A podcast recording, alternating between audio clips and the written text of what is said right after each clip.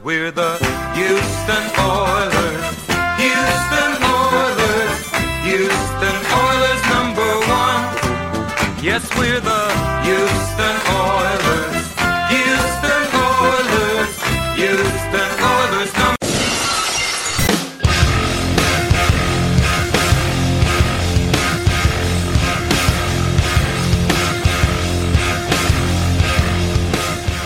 Everyone. You're listening to Battle Red Radio. This evening, I'm joined by the biggest, the fattest, the drunkest of them all, our good pal BFD. How are you doing tonight, man? Woo! Yeah. Uh, so football is here, and did you know that Deshaun Watson is beautiful and perfect, and it's devastating how badly the Houston Texans screwed up this past offseason, and it's even more spectacular how this offseason just keeps getting worse and worse and worse as we get further and further removed from it. I, I tell you, I, I just want to say first, I, I know that, you know, once again, I like to say Matt always has this really great prepared, you know, outline for the show. And, and he didn't give us any time to like talk about just Deshaun Watson and how we want to have his children, even though we're not biologically capable of that. So, uh, I, I, you know, I'm gonna I'm gonna build a spaceship, fly to an alien planet, so I can get the ability to like like have like a uterus installed inside of me, so I can have Deshaun Watson's children. That's how good he was this game. he, he's ridiculous. He is just there are just no superlatives left to describe him, and and to do it with the offensive line that he's got, with the poor play calling head coach that he's got, who did a better job. We'll talk about that later. Who did a better job. I I just am in awe, and the, some of the throws he made yesterday, especially where he had to step up into the pocket and was throwing the ball downfield, especially to to Hopkins, where he hit him in the middle of the field a couple times, was just absolute lasers and where he's under su- just supreme duress and he's still able to make throws like that. It's just like my heart flutters. Yeah, and I, I mean like those he, was, he took some big hits on some of those throws too. And if I play quarterback, I would just lay down. I'd say no, I'm not gonna get hit by Cam Jordan running full speed on a stunt and throwing the ball deep to Hopkins. Like it's it's awesome some of the things that he's able to pull off. It's it's it's just a, it's beauty. It's it's truly art. Deshaun Watson has brought playing quarterback to an art form. Yeah. Uh, yeah, so we'll talk about the offense first then. I mean, the offensively, this team was a lot of fun to watch. They scored 28 points yesterday. I, for going into the year, I thought they had to score a minimum, a minimum of 27 points a game to even be in the conversation to have to play shootouts against passing offenses like the Saints have, uh, like the Falcons should have, like I think the Panthers could have, uh, like the Bucs m- may be able to pull off on paper. Uh, the Raiders' passing offense already looked a lot better last night. You know, they still play the Chiefs, they play the Patriots. They play a lot of really good quarterbacks and passing offenses this season. And you know, Gardner Minshew uh, was awesome. You know, last Sunday too. So I thought like you know around 27, 28 points a game was what they're gonna have to score to even get an opportunity to have to be able to play one possession games. And this happened yesterday. They scored 28 points. Deshaun Watson attempted 11 passes over 10 yards in the air and five over 20 last night. Uh, he completed three out of the five his attempts over 20 yards for 129 yards and one interception. And that one interception was by Marcus Williams, who's playing the free safety part of the field. It looked like Watson kind of underthrew it to Fuller on a on a corner route, and he came over and undertook it. And that interception uh, kind of ended like a, a drive that probably would have had points for it as well too. So like with Watson, he dealt with a lot of pressure, made a lot of great throws. But uh, first, I want to talk about the offense itself. Do you think Bill O'Brien and Tim Kelly called a better offensive game plan they previous had with Watson, especially going back to last year? And did you see anything that they left on the table at all, or any other options and possibilities to be able to move the ball, maybe get that offensive total to you know maybe thirty-one points or thirty-four points? I do think there were some opportunities they left on the table. I think they got too run heavy at times. Again, even though the run game was very effective yesterday, which shocked the Mhm. heck out of me. I'll tell you that. Um, I, I do think that they could have done a little bit more, but I mean, was- a lot of the things that needed to be done needed to be done in the off season, right? Which is improving that offensive line much more than we did, and and you could see the results of that when you had Watson just running for his life so often during that game. That's where you left a lot of it on the table. I think is is during those opportunities. The other thing that caught me off guard is what I saw the Saints doing toward the end of the game was only rushing three with a um, one spy, Mm-hmm. and and they they just weren't as effective that way. But they were also getting burned by Watson when they were blitzing. Watson was picking up, oh, they're blitzing in man coverage. I'm going to go run for 20 yards. So the Saints scheme changed a little bit too radically for me to adjust to that, and that threw me off guard. Yeah, yeah, I, I liked this offensive game plan a lot more than previously because again they threw the ball downfield. They Yeah. attempted 11 passes over 10 yards. They attempted five over 20 yards.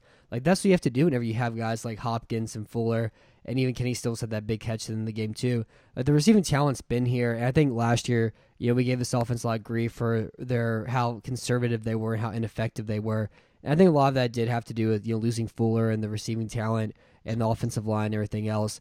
Uh, I still wish that they were more aggressive last year because of it, but you know, in, in a vacuum, or not necessarily in a vacuum, but uh, whenever you like think about the actual situation they were in, it makes more sense now. But yeah, like last night, just the ability to be more aggressive, push the ball downfield, I think was great. The one thing I thought they ran into that was a problem was that whenever they went up by you know, uh, two scores, they went to that same old, hey, we're gonna run the ball, we're gonna take our time now again, we're gonna hit the brakes on this whole thing, and then here come the Saints, and now they have a lead, and now we're pushing it back and we're revving back up again. And I think Bill O'Brien right now the biggest problem he has as far as an offensive play caller goes, uh, or I guess working in unison with the offensive play caller, whoever is calling plays nowadays, it's that he adjusts to the situation, the opponent like way too much. His goal should just be, hey, my defense isn't going to be good. I don't think he's realized how bad the defense is going to be this year just yet. But the defense is going to be bad, and I need to make sure I can score as many points as possible and not punt the ball whenever I have at their 40 yard line. Uh, not have possessions where I have three runs or call a screen to Hopkins on second and 14 and things like that. And I think as soon as he understands that this defense is bad, I think that's the the next step this offense needs to have to be able to you know get to 31 points a game potentially. Yeah, and he didn't even make uh, Bill O'Brien didn't even make that Sean Payton decision to, to punt on our 40 was maze balls or Yeah. whatever it was, 45. That was like I cannot believe Payton did that. Uh, and that almost lost the game for them, I think, in a lot of ways because man, they were just right there. It was like fourth. It was a fourth and two or fourth and one and a half, and they punted. Anyway, I just want to bring that up. That that hey, O'Brien did things that were kind of out of his, you know, kind of sense of of you know his comfort areas, and that was nice to see. And that's the thing. If we conti- if he continues to do that, this offense can put up. I think this offense could put up thirty plus points a game if it wanted to. Mm-hmm. Yeah, and I also want to talk about the play call Brian had on fourth and one uh, in the red zone where they ran that quarterback read, and you Mhm. see, and you see, Dav- I think it was Davenport was the right defensive in that play, and you see him shift down. He follows the the handoff to the running back, and there's not another player in the alley at all whatsoever. And so whenever he keeps it, and then you have. I think it was Akins pulling back around and blew the block, and Akins made it. I mean, he's a ter- he's a bad blocker. Uh, I know Jordan Thomas the same problem too. They have bodies to block, but they don't block very well. But Watson was still able to slip around that tackle attempt after the make Akins missed block, jump over the defender and score, and you know writhe around in pain for a little bit, and not be able to celebrate his uh, his work and the effort he put into it. But that was a great play call, and like I I would like to see Watson used as a runner more again. But you kind of run the risk of him getting hurt. But at least like O'Brien still has that in his back pocket and using in situations where he'll use him as a runner and try to get him out in space and take advantage of you know, heavy boxes and kind of do something out of the norm in those situations too. Yeah, because, because uh, that's a perfect example of putting so much stress on one player, and that's Mhm. what they did to Marcus Davenport on that RP. I, I guess it was kind of an R, was an option or an RPO? I don't know, but um, you put so much stress on that one player after he shifted down, and the second that he came in and Watson had, he just had nothing but green around that left side. It was a beautiful read by Watson. It was, you know, again, it was art. Last Yeah. night was watching art. Yeah, I can't remember what player I watched on Sunday. I watched the defensive end though come down on the fake and then chase out wide and tackle the quarterback on a on his own read. I was like, yeah, that's the. I can't remember who it was. I'm really mad. I'm blanking on the name. But I was like, this is one of the best plays I've seen in a while. Uh, I know I have it at gift save whenever I start writing about what I liked about the week to to pull out there. But yeah, like I, I love that play. I loved a lot of things that they did. Like I liked how they used Fuller in the slot a lot, and they used uh, Hopkins in the slot a lot to be able to take advantage of PJ Williams. Williams was really bad last year, and they're having him play as their outside cornerback. And the Eli Apple trade really helped New Orleans uh, secondary. I think Houston did a really good job at attacking PJ Williams specifically to get Fuller open and get Hopkins open. And the, and the, the weird thing with Hopkins too is he had three drops last night after Yeah. after being called for zero drops the year before, and so that was kind of strange. But he still caught two touchdowns that had 111 receiving yards, anyways. Yeah, and that was that was kind of funny because uh, one other source said he had three drops last year, so I don't know what the true number is. Yeah, I saw him with a drop last year in the Jets game for sure, and I was hmm. like, I this is this looks like a drop. It's kind of like that PFF thing where they say Andrew Norwell gave up zero pressures, not in 2018, 2017, and I watched like you know a Panthers game, so like that's a pressure right there. You know where is it? I thought y'all are I thought y'all are perfect, and y'all. St- eh, I'm uh, a separate you know PFF side note. I've been so angry lately because they're like just propagating even more propaganda about hey look this is PFF's really good because we take into account this play this should be interception. Well, just have a staff that's dropped interceptions instead right. of putting into your player grade that is bad and isn't useful at all and it's completely just like warped to make football discussion a lot worse. Right, exactly, exactly.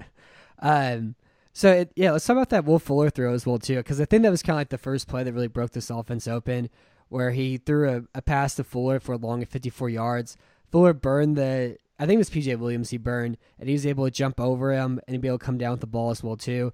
I was really afraid that Fuller was gonna like break his collarbone whenever he came down, but he was able to to stay strong and, and healthy and make that throw. Are you like every time you see Fuller make a play like that, are you really impressed to see how far he's come from his you know time at Notre Dame to now, where he's actually high po- high pointing the football and making catches like that?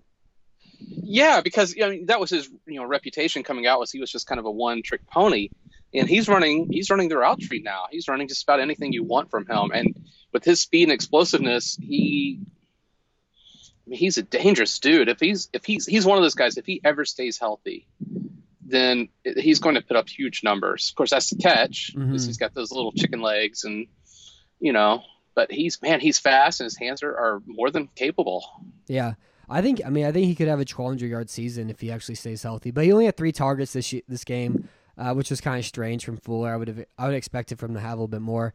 I do think the offensive time kind of became a little too reliant on on Hopkins. Uh, also, that Hopkins Marshon Lattimore battle was a lot of fun to watch. Like Lattimore, I think has gotten so much stronger as like his you know career has progressed over the last two years, and some of those closeouts he made and like the way he hit Hopkins on some of these uh, targets were wow. It's like watching Jalen Ramsey out there. The way Ramsey's able to close down and just splatter receivers. Yeah, um, was it the first quarter? He had a big one where he just he drove Hopkins back. What was it, five or seven yards after the catch? That I, I didn't realize he played with that much power until last night, and he just he, he's he's a little bit scary. Mm-hmm. So the I, and I think the big thing that's kind of come out of this game is that yeah, it takes more than a Laremy Tunsil to have a good pass protection. the Texans traded two first round picks, a second round pick for Tunsil, and they've mortgaged their ability to add cost effective talent around Deshaun Watson whenever he's going to be paid thirty five million dollars a year, or even if we're looking at you know two years from now uh, whenever he re- signs a contract extension. I would guess be next year. So I wouldn't say you could say like he's going to make 40 million a year, but I think he's going to probably make you know, somewhere between 32 and 35 million whenever he gets extended. And they lost the ability to add cost-effective talent uh, by making those picks. And so last night Watson was sacked six times. He was hit 11 other times. And these pressures and hits came from all throughout the Saints defense. They had seven from their defensive line. They had one from a linebacker from Anzalone, and they had three from their secondary. And so again, like despite adding Tunsil, the pass protection was still bad. And another, I think the example I want to keep going back to is everybody mentions Andrew Luck as the reason why the Texans had to make this trade because Luck was hit 452 times. He had the football beat out of him, but Anthony Castonzo was pretty good at left tackle during that entire time. It was the rest of the offensive line that was the problem. It was Jonathan not very good, and Samson Satele, and Joe Haeg, and Joe Reitz, and these sort of guys. And Watson was still hit 11 times in this one too. So like, are you expecting the pass protection to improve as the season goes along, uh, or do you think this is just going to be a lot like last year, but it's just going to be coming from the left side of the line just a little bit less? I think it's so what we saw last year, and I just want to go back to it because I, I think you know to be intellectually um, sound is that the, the, offensive line did improve last year as the year went on. I mean, mm-hmm. it never got to the point of being great, but as these guys play together and start together, they do get better as a unit. We did see that to a certain extent last year. Of course, the Colts they came in and, and decided, hey, we're just going to blitz from the slot corner and kill you guys anyway. Mm-hmm. Um, which I mean, that was the playoff game, right? It was blitz from the slot corner. We can't stop them. So um, they are going to improve. How much they're going to improve, I don't think it's going to be a tremendous amount this year because we've got a lot of guys out there who are kind of proven commodities at this point in time, right? Zach Martin's always going to be whomever Zach Martin is, and I called him Zach. Nick Martin's always going to be. I call I call Martin. I call him Doug a lot, and I don't know why.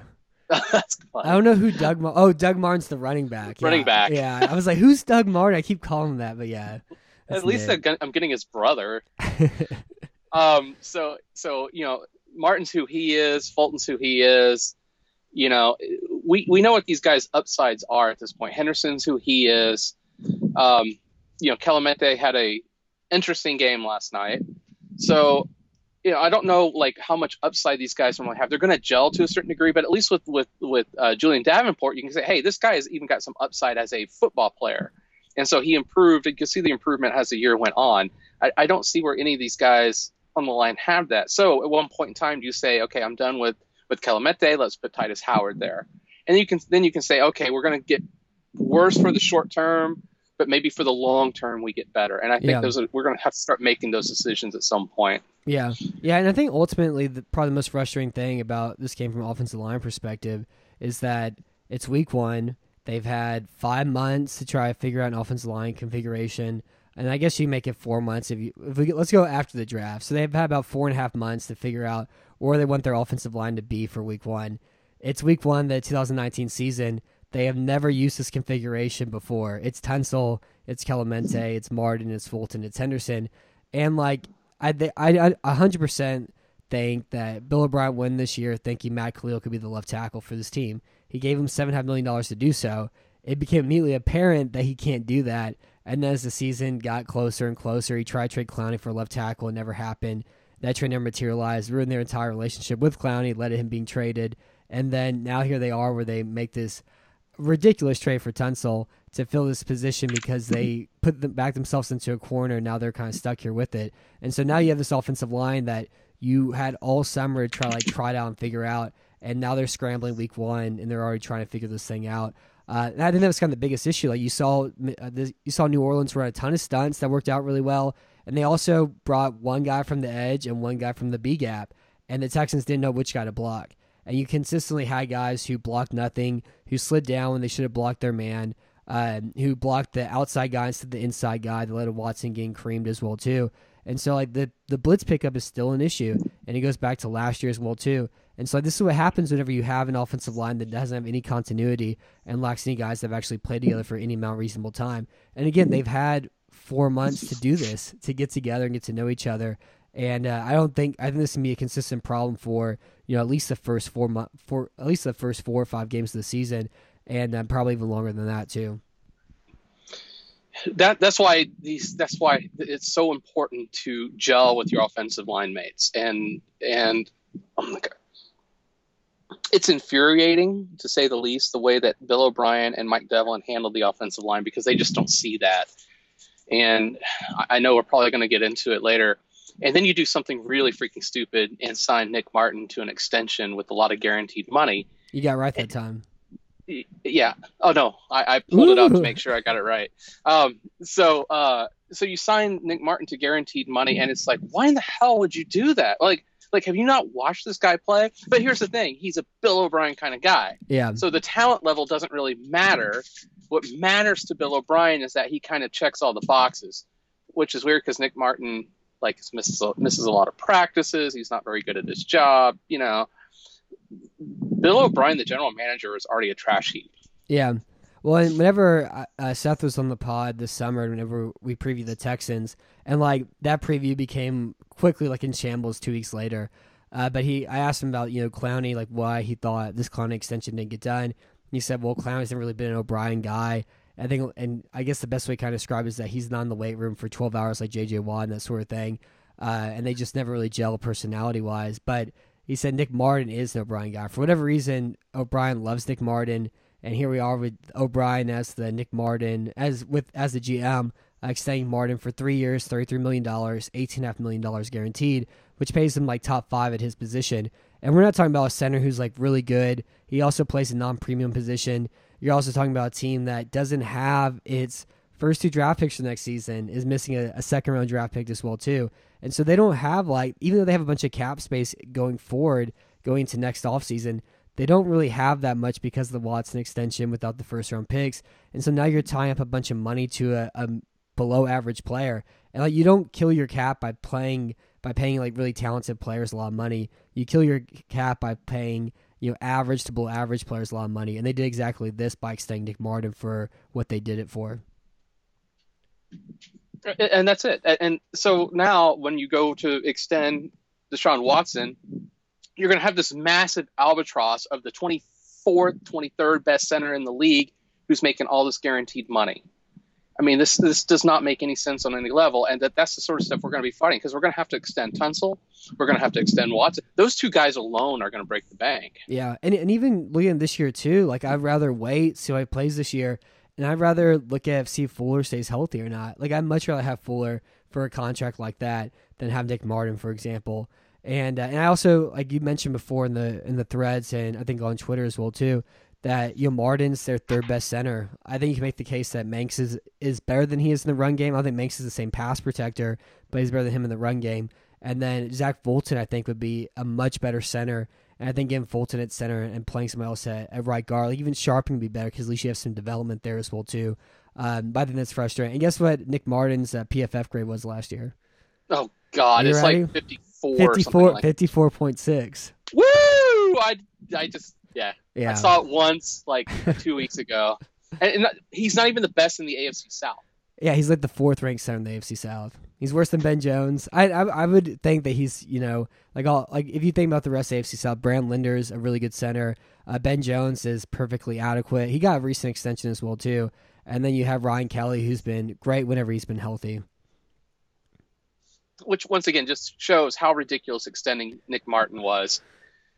You know, I, am I'm speechless. I'm really speechless with that because it's. I mean, it's it's akin to extending like Salamente for for more time because I mean they're they're about the same level of player. I mean Nick Martin is not a good center. He's Zach Fulton. I'd rather have Fulton there. I'd rather have mm-hmm. Mancz there. No. Yeah. Ugh. Yeah. I mean like Martin's a fine pass protector and like I've been saying you can take any sports like a designated hitter who bats like 250, even the batting average is antiquated, but it's really fast. Like it's cool that he has speed on the bases, but it's not that important for the position he plays. And so I think Martin being paid as much as he is is is absurd. And uh, and so like not having a general manager just keeps continuing to bite Houston, especially you consider the Clowney trade and everything else that's happened. Um, so on offense, I guess we can stop talking about the well on the offensive line. Going back to it, the running game was really good. Uh, Carlos Hyde at 83 yards on 10 carries. Duke Johnson at 57 yards on 9 carries. And like watching these two guys, they, I mean, their speed really jumped off. Like both of them looked faster than Lamar Miller ever did whenever he was in Houston. Because we like we talked about before, he gained a lot of weight and they really mismanaged how they used him here. And also, just not watching Alfred Blue is so beautiful. Oh like, God, it's wonderful. I, I, I almost cried whenever Duke Johnson caught a dump off pass on third and 7 uh-huh. broke a tackle and got a first down. It's like this is the most beautiful. Uh, uh, there's so many curse words I want to say, but like this is, I was like seeing the Grand Canyon for the first time. Like I cried. I was so, it was so beautiful. It was sublime. I couldn't believe it. Uh, but they just like they just have a lot more speed at that position too. And so this also came against the run defense that ranked third in defensive DVOA against the run last year too.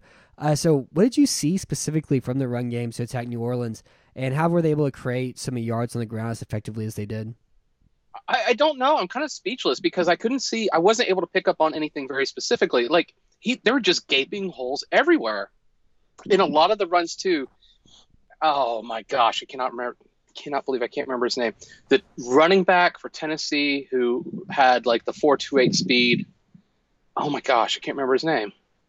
The Tennessee Titans. Yeah, about a decade ago. Um, uh, Chris Johnson. Yes, Chris Johnson. C- CJY2K. There, there were a lot of Chris Johnson kind of runs too, where they would go nowhere for like four carries and then they break off a 20 yard run. Mm-hmm. And so there, it was like it was kind of just weird all around. Yeah, the biggest thing I saw was that they were able to get a lot of um, a lot of yards from running in smaller boxes, so they weren't dealing with you know base defenses. They were going into nickel uh, defenses, And the other thing I saw too is that I think Fulton had a really great game as a as a run blocker. Like you would watch his his backside double teams with Martin whenever they run outside zone, and you see Fulton drive the drive the defensive end, you know, all the way to the left, and Martin's just like you know doesn't know what to do with all his power. He's just holding on to the chest for dear life. But Martin's staying on the block, and Fulton's able to cut off that linebacker on the play side. And so like I saw a lot of that. Like, and this is just watching it live and going back and watching a little bit of the condensed so far.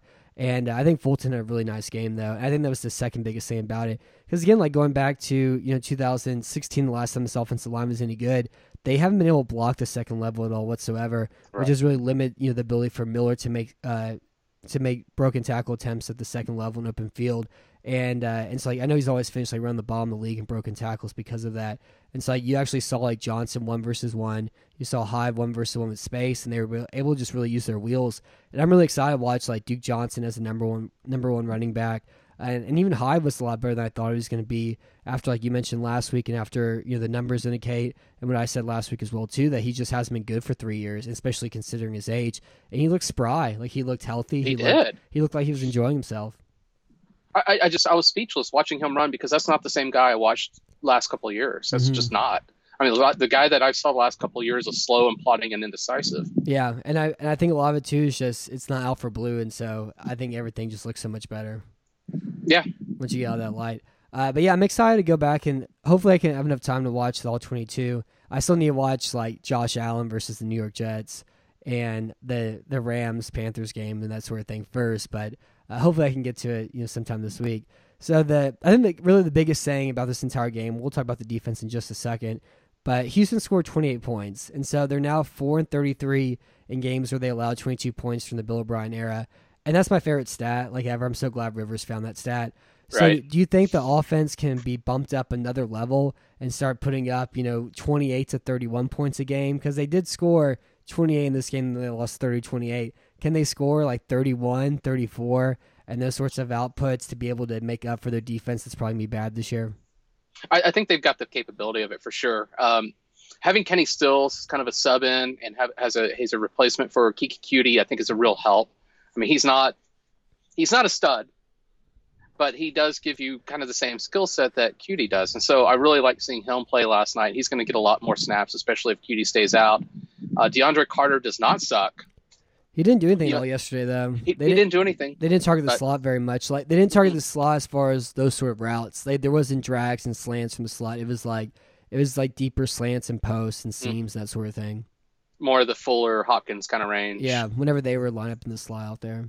But that throw to, to uh, Stills was, man, that was perfect. Yeah, So um, I think they certainly have the capability of doing it. I mean, cl- clearly tight end is still a, a big problem on the roster.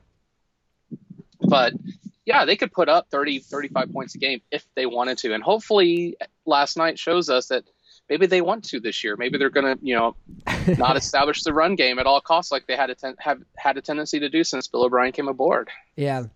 Uh, and you can some of the Titans real fast too. I I have a prediction to make. I don't think Kahale Warring is a Bill O'Brien type of guy. No, No, and he's he already- at all whatsoever. he's already in the doghouse. I mean, how can it's like if the guys have any sort of personality whatsoever, then they're not a Bill O'Brien kind of guy. Yeah, I think I think Warring may be too hot for Bill O'Brien. He's jealous Yeah. of his looks or something. He's too much of a Chad for Bill O'Brien. uh, but yeah, I mean, I like. I think the Titans can be competent. The whole Robinson thing kind of sucks. I think. I mean, the whole Jordan Thomas thing kind of sucks is because he's a good red zone threat. He's better than Akins is, but he's on IR. And then they partly did that as well too, so they can make room to have Fells and then whoever the other third tight is uh, on the roster too. But yeah, and the the Stills catch was great. It was a great route, and also, I mean, he just burned PJ Williams, and it was a perfect throw by Watson. The only thing I didn't like about it was how much they celebrated, like after that moment and on the sideline, because you're like, it's Drew Brees, and they have 27 seconds left. They haven't been able to cover anybody at all. They've gotten zero pass rush, pass rush whatsoever. Uh, it's not over yet. Just hold on, hold on one second. So the Texans, they couldn't get to Drew Brees at all last night. He was sacked once. He was hit only three times. Uh, as I watched the game, I was counting pressures. I counted only seven over his 43 dropbacks. Whitney Mercilus had the only sack. He had a quarterback hit. He had interception. Angelo Blackson had one quarterback hit. Uh, new new Seahawk, or I guess new ex Seahawk, now Texan. Uh, Jacob Martin had one quarterback hit too. Uh, JJ Watt put a goose egg across the board. He, I think he had zero tackles too, zero quarterback hits. Uh, I know the one thing he was able to do was draw a holding penalty against Ryan Ramczyk, but throughout the game, Ryan Ramczyk held him you know, completely in place. It was like last year whenever you saw Braden Smith against J.J. Watt, Braden Smith was able to lock down him too. And whenever Watt's not going up against Corey Robinson, Chad Wheeler, um, he's not he's not putting up the same production that he's had before too. So let's talk about Watt first. What did you see from this game, and why do you think he was as ineffective as he was? Well, because he had no help, because they were going out of his way, they were going out of their way to make sure he was, you know, double teamed and at times kind of triple teamed. Um, they, and you know, the honest truth is, is Watt did not look even that great last night. I mean, did he put up a, a single counting stat last night? I don't believe so. I think he, Yeah, had, I, think he had zero, even zero run tackles too. Yeah, he just didn't look the same. And Uh, so, and he's not a guy who's going to, at this point, I mean, JJ Watt's 30 years old. He has hit that 30 year old wall. And it's very much a thing that football players, when they hit 30, they're on the downside. And so I just, you know, last night's JJ Watt performance really worried me. Yeah, and well, on defensive ends too, they they hit their peak at 26 years old, and so Watt's on the other side of that peak, and he's also played one healthy season the last three years too. Um, with Watt, the biggest thing I saw is that Ramczyk's really good, and he met at the point of attack. Watt was able to get to the outside shoulder, and Ryan Ramczyk did a great job timing his punch too. Like he did, he did have to deal. Like Watt was able to knock it away. That's what Watt kept trying to do: swaz punch away. But you see Ramczyk can consistently vary the timing of his punch, where he held on a little bit longer, attacked a little bit sooner, and then also you. I want to see Watt from the interior more. And when they start looping, looping around the interior, there's three guys blocking him, and he's just like uh It's like I just remind like a zombie movie when there's like a hundred zombies striking somebody apart. Like this is what Watt looked like on the interior, and there was no space for him either. So I so I don't know. Like as whenever they play against any good, competent uh, pass blocking tackles, then they're gonna have issues. Yeah, no, I agree. And um, you know, Mercilus had the sack yesterday. We had almost no pressures, and Mercilus was looked like kind of like a blown assignment, even on that sack. We're not going to create much pressure. I mean, that was a really good offensive line. It's going to be one of the better ones we face, but we're going to have a really difficult time creating pressure this year. hmm Yeah, and I don't think I, think the offensive line is important to talk about here because the Saints do have a top five offensive line, pass pro- protecting wise, over the last five years, and it's breezing the ball out quickly. But again, like Watt last year against good tackles, he trouble he had trouble uh, creating pressure, and then also you can put as much attention to him as you want because they lack a third option. Yeah, and I, yeah, I think the thing with Watt though, we'll have to deal with throughout, or we'll have to, we'll be seeing the entire year is just that the Texans don't have like another guy at all who can take advantage of one versus one opportunities. Whenever he does get double and triple team on the inside, and so even whenever he's there, he's gonna deal with a bunch of bodies, and he doesn't have anybody else who can de- deal with individual blocks. Mercilus was fine. Like he had a good game. Like you mentioned that sack against Armstead, it looked like he was blocking down a rollout. And he was able to slip around uh, the outside and make that play behind him. And like a lot of the argument I've seen, a lot of the discourse I've seen online is that yeah, well we don't Clowney's not important because we have Mercilus or whatever. And the thing is, is that it's okay to have more than two pass rushers. It's good to have three pass rushers. It's good to have four pass rushers. The more pass rushers you have, is uh, is is the better. And so, like throughout this game, like the entire time, you're like, yeah, if Clowney was here, you have Watt looping on the inside, and then he's taking three blockers. Clowney can actually make a play happen. And I thought like the the one matchup available to him was to attack Erik McCoy. Uh, you know, years past they've used Clowney as a kind of a dive bomb blitzer who would you know bungee jump right before the line of scrimmage and and attack the A gap, and they don't have that at all anymore uh, with this team as well too. And so that whole entire thing is frustrating. And I know you know like some of the things that have been said is that you know we're hampering too much on uh, on That's already happened this in the past, but it's important to look at for this entire season because whenever you have Drew Brees sacked once, only three times, and you have a defense that relies on pressure as much as Houston's defense does, it's going to matter throughout this entire season as well too. Um, so like for this pass rush and for this defense, like do you think this pa- this defense is going to get any better, or do you think we're just going to consistently see games where they give up thirty points a game throughout the entire year? I don't think there's any reason to think they're going to get better. I mean, today we, we can talk about, you know, we cut Aaron Colvin today and replace him with Philip Gaines. That's not a net gain for us. And, you know, as bad as Colvin has been, and he's been bad, Philip Gaines is going to be worse. So I don't know at what point we actually get better defensively. The other big deal is, and I hate to say it because I've been you know, I, am one of his biggest fans. That's all there is to it. Is Romeo Crennel, I think, has just kind of out of touch at this point. I don't think that he quite understands that the offenses have changed as radically as they have.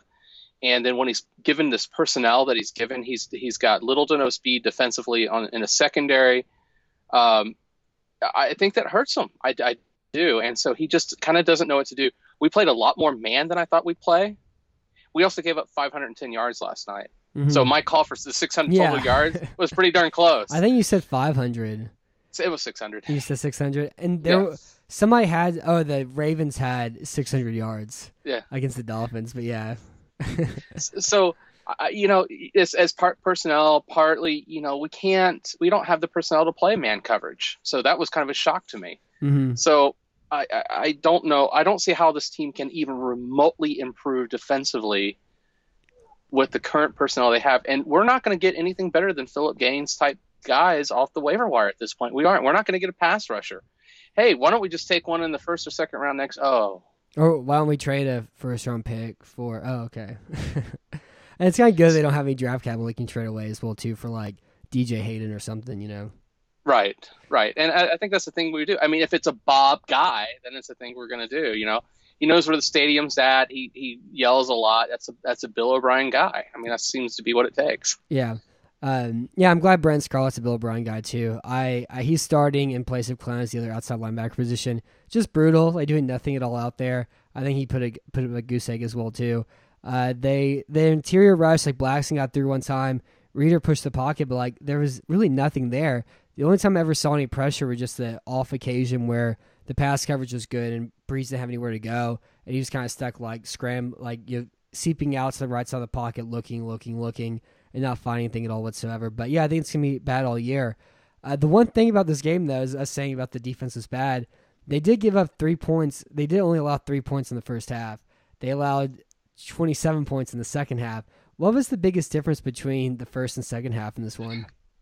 Drew Brees throwing a red zone inter- interception. Yeah, that was important. Th- that's pretty much it. That was that was a brutal pick. I mean, like that was a great job by Mercilus. Let's not take it away from Mercilus, but that's a ball that Drew Brees doesn't normally throw, and uh, it was incredibly off target. And I don't even know where he was trying to put it. I mean, Mercilus had it was it Kamara? It was Kamara he was trying to throw it to.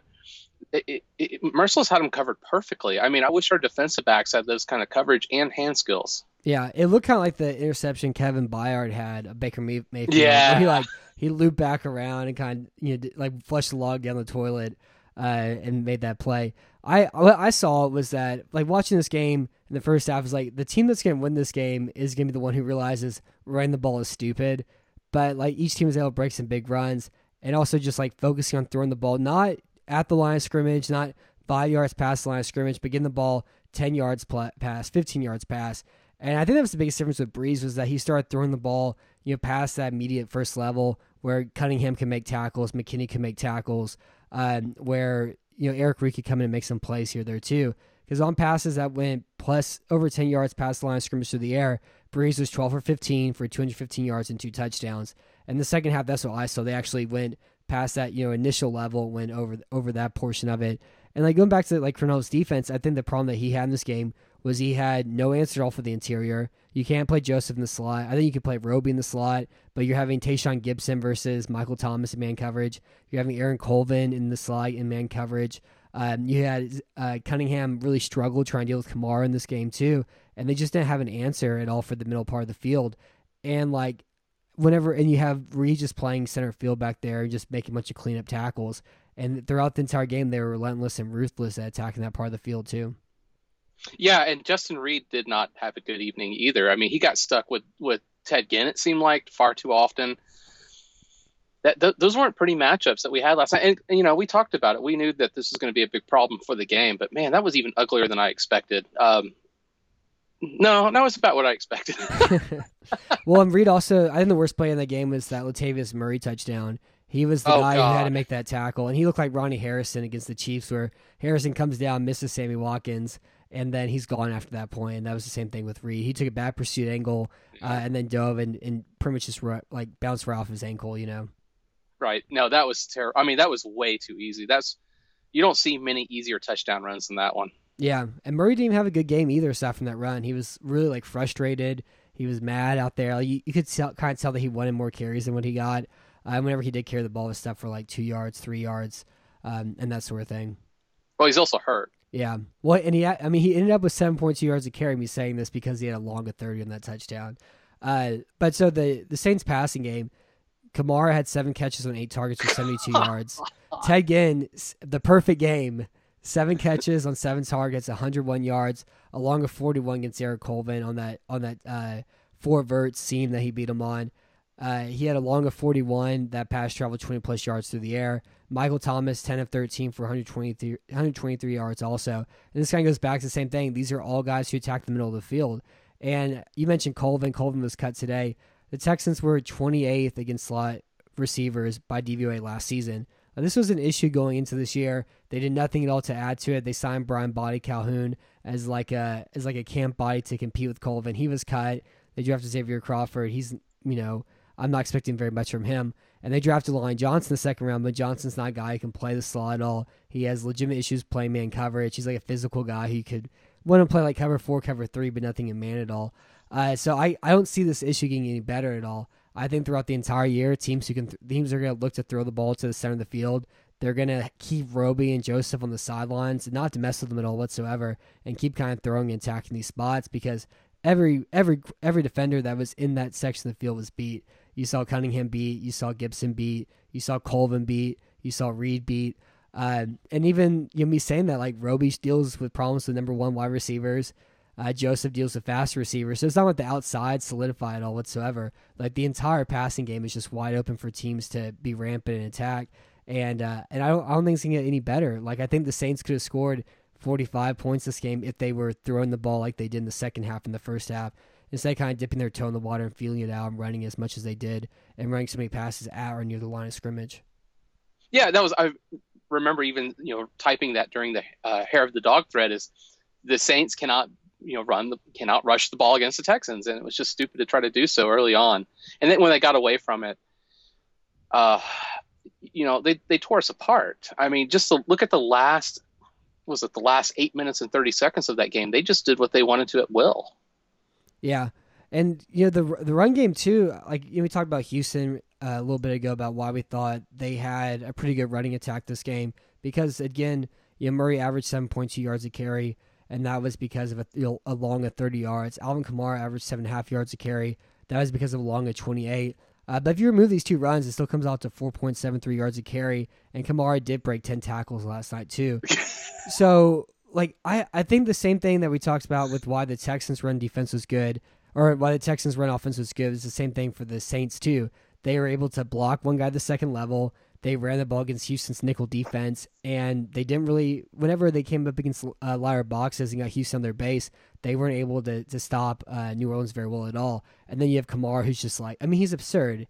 Like I've never Yeah. seen him fall backwards, and like he was just like coming to a bot like three different bodies at once, and somehow you dig a tunnel underneath the field, and then you reappear 25 yards later. Yeah, no, the guy is insane. I, you know, they were talking about. By the way, the the the, the um, cast last night that was calling the game was terrible. They were just so freaking bad. It was ridiculous. Oh, Booger's they- the worst. Oh gosh, it's so bad. And they were talking about how you know Houston need. Uh, I'm sorry, the Saints needed to establish the run and that sort of thing. It was so stupid. But um, yeah, the ten missed tackles for Alvin Kamara. I mean, look, the Texans aren't even going to tackle well this year. You want to talk about 2018 and how we tackled? Yeah, so they were 26th in tackle rate last year, and I thought they were a lot better at tackling than that. I've always kind of thought of them as a pretty good tackle team, uh, but Cunningham and McKinney combined missed 25 tackles last year. Watt missed 12 tackles last year too, um, and so like it, it is a, a good tackling team, and so I was kind of surprised by that after going back and looking at the numbers. So the the Saints in the second half, are you ready for their drives? Oh yes, let's right. get to it. Uh, five plays, 83 yards, touchdown. 11 plays, 75 yards, touchdown. Four plays, 49 yards, touchdown. Four plays, 25 yards, punt. Eight plays, 64 yards, field goal. Six plays, 37 seconds, 35 yards, field goal. And that comes out to uh, 27 points. and the math is right. I, and they just it was at will. I mean, look at you know a lot of the 11 play drive.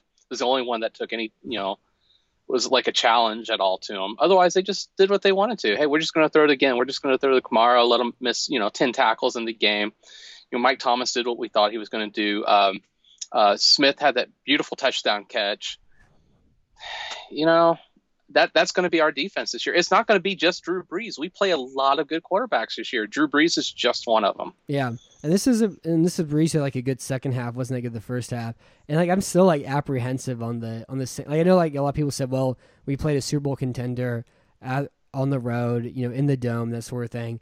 I'm I'm still wary about the Saints, especially if their run defense isn't uh, as great as it was going to be last year, because I'm still expecting you know Drew Brees swoon after seven games or so. And I think Sean Payton is too cute with this offense too. Like I Yeah. think it takes them too long to figure out what they should be doing to move the ball um, as well. So like yeah, like, I'm I, I enjoyed the game. I think they played well, but again, the, like the issues that we saw entering into the year are still here, and I think that's become that's kind of like the frustrating thing too is that you have Watson being as miraculous as he is, and you know that there's this other reality out there, this like you know this other thing you can feel it and you know it's there, and this team should be a lot better than it is. They had such an incredible chance to get better this offseason. They didn't, and they're pretty much they have the same problems they had last year: secondary, offensive line, another pass rusher. The same thing this year, despite having four top 100 picks and 78 million dollars in draft capital.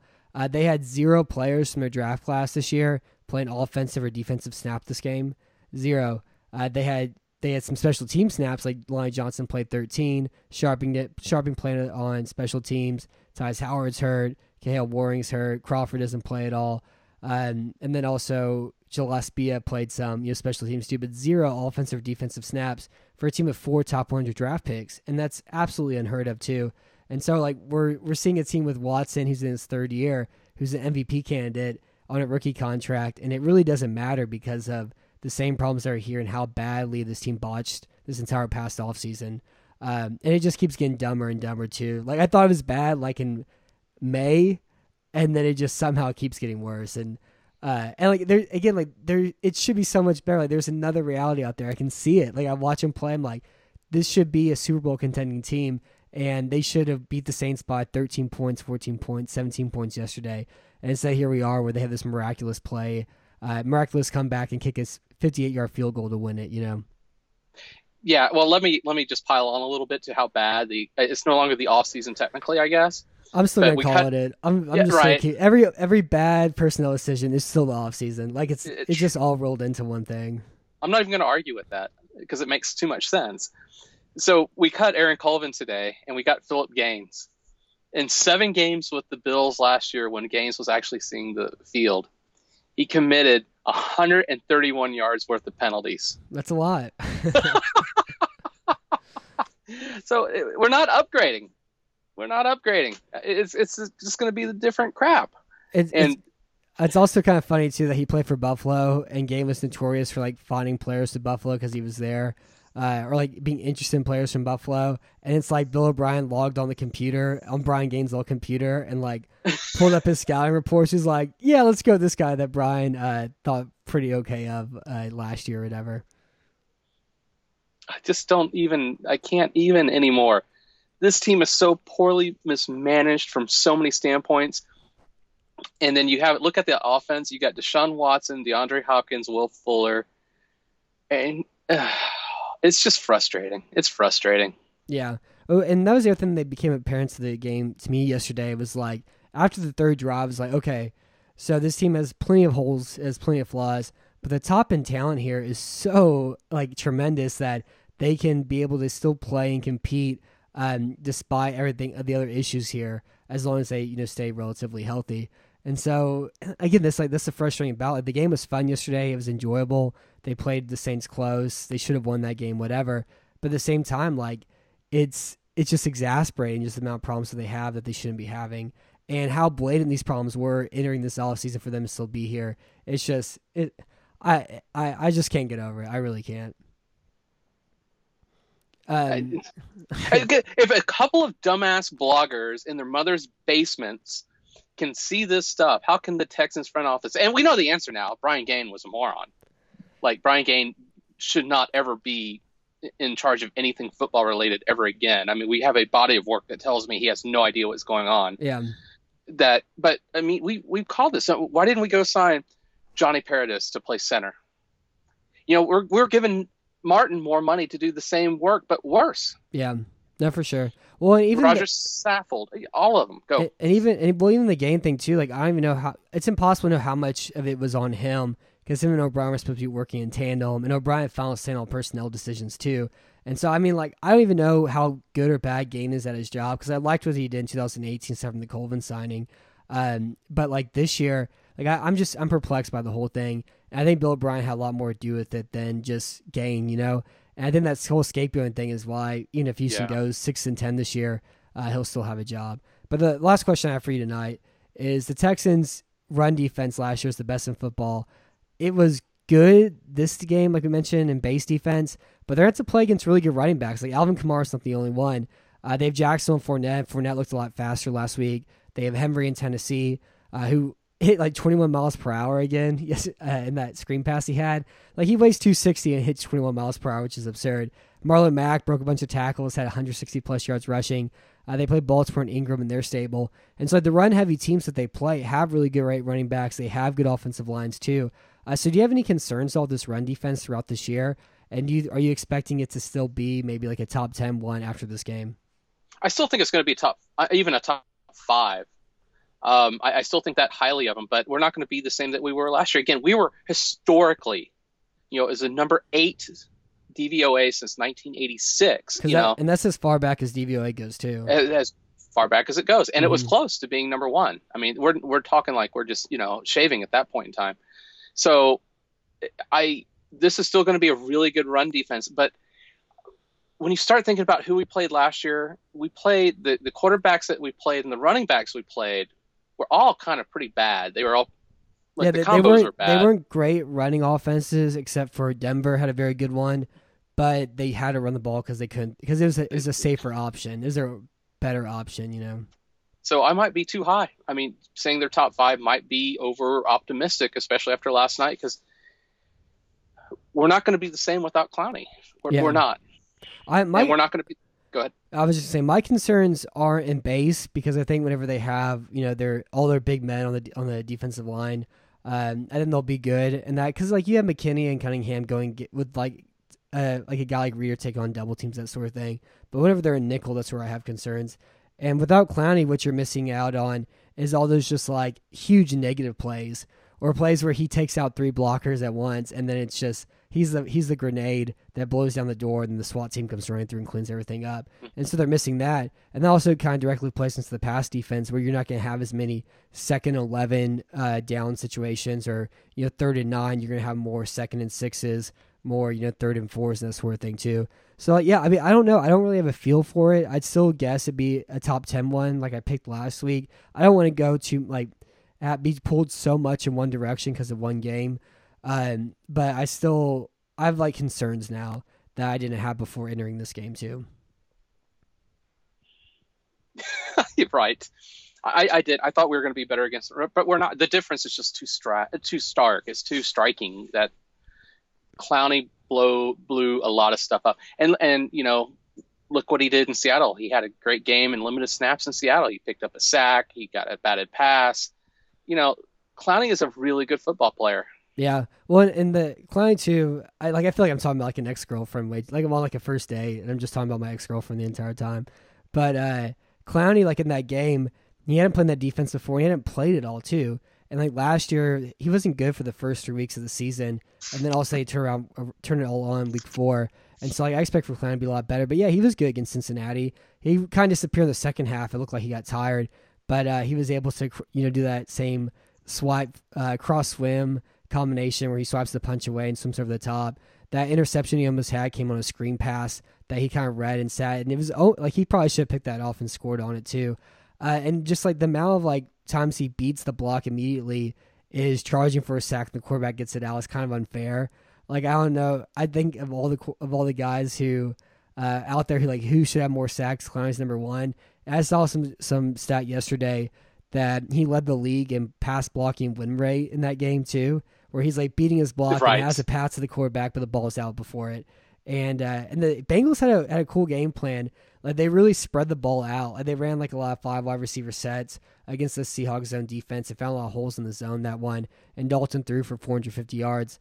And like again, like the argument against Clowney is by people who are just looking at the box score, not watching the game at all, because he did have a very good game um, yesterday. Not as good as he would have had if he had a whole summer in Houston coming into this year at the age of 26 at his prime.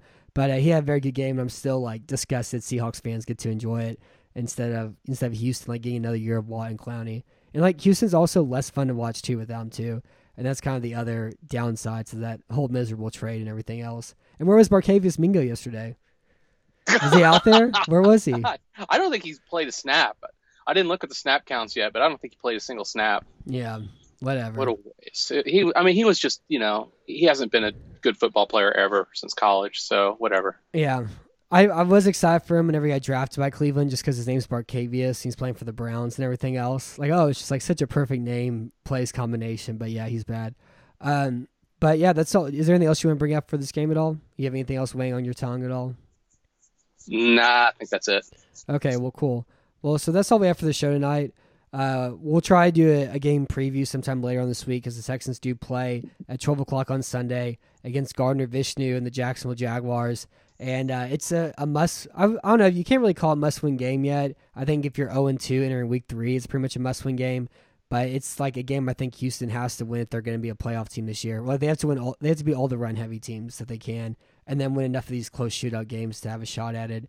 Uh, but yeah, like after watching Vishnu, I think it's going to be a really fun time on Sunday. Yeah, and the dude looked like competent. It was crazy. Yeah, and like he also, it wasn't all like easy short throws and a blowout at all. No. These are some sideline heaves. Like these are some windows that he was making some throws to. And so I'm excited to write the game preview for because I have a bunch of like fun gifts from it. Uh, and DJ Chark, like he had one catch last year against Kansas City. I was like, this guy, that's something right there. And here he is, and he's like a top ten wide receiver, which is fun too. He, he looked really good. I mean, a he's a big, faster. tall, fast dude. Yeah, he's a lot faster than he was last year. And same with so, Sammy Watkins too. Like Watkins has never moved that well before. no, like no, he's never he, he never has. He never had that quicks. That's the Chiefs are so scary. Yeah. The Chiefs are so freaking scary. And even without Hill, they're gonna be fine. Uh, but yeah, I, so I have Watkins in three fantasy leagues. All three leagues I play him. I, I had him on the bench in all three. I still went two and one, but it's just like to have fifty five points sitting there, you know. Yeah. Um, Nobody cares about your fantasy team. I know. I just had to say it though. Right. Right. Oh, I, am hip. Yeah. Oh, and I. By the way, I beat Brett. Good. Good. Yeah. good. And I taunted him with it on Twitter. I'm glad after how like he made us wait 35 minutes for him to log on. I'm glad you beat him. right. I was I was also he also posted some tweet like about like his team or whatever. He's like, "This is my team in this league." I'm like, "You have the fourth best team in this league." Like, why don't you why don't you post the good teams in there? But uh, yeah, so it's fun. It's a fun league. I'm really hoping I can cut the sleeves off this shirt this year. Good luck with that. Yeah, I'm so tired of being a bridesmaid in it. But uh, so, anyways, thank you for listening to Red Radio. My name is Matt Weston. Thank you for being on tonight, BFD. And again, sometime this week we'll try to get a preview show done. I am gonna go see the Texas Rangers play outside, out of the air condition for one last time. So I'm, uh, I'm gonna try to do my best to see if we can get a show going uh, for a preview for the Jags game this week. Woo!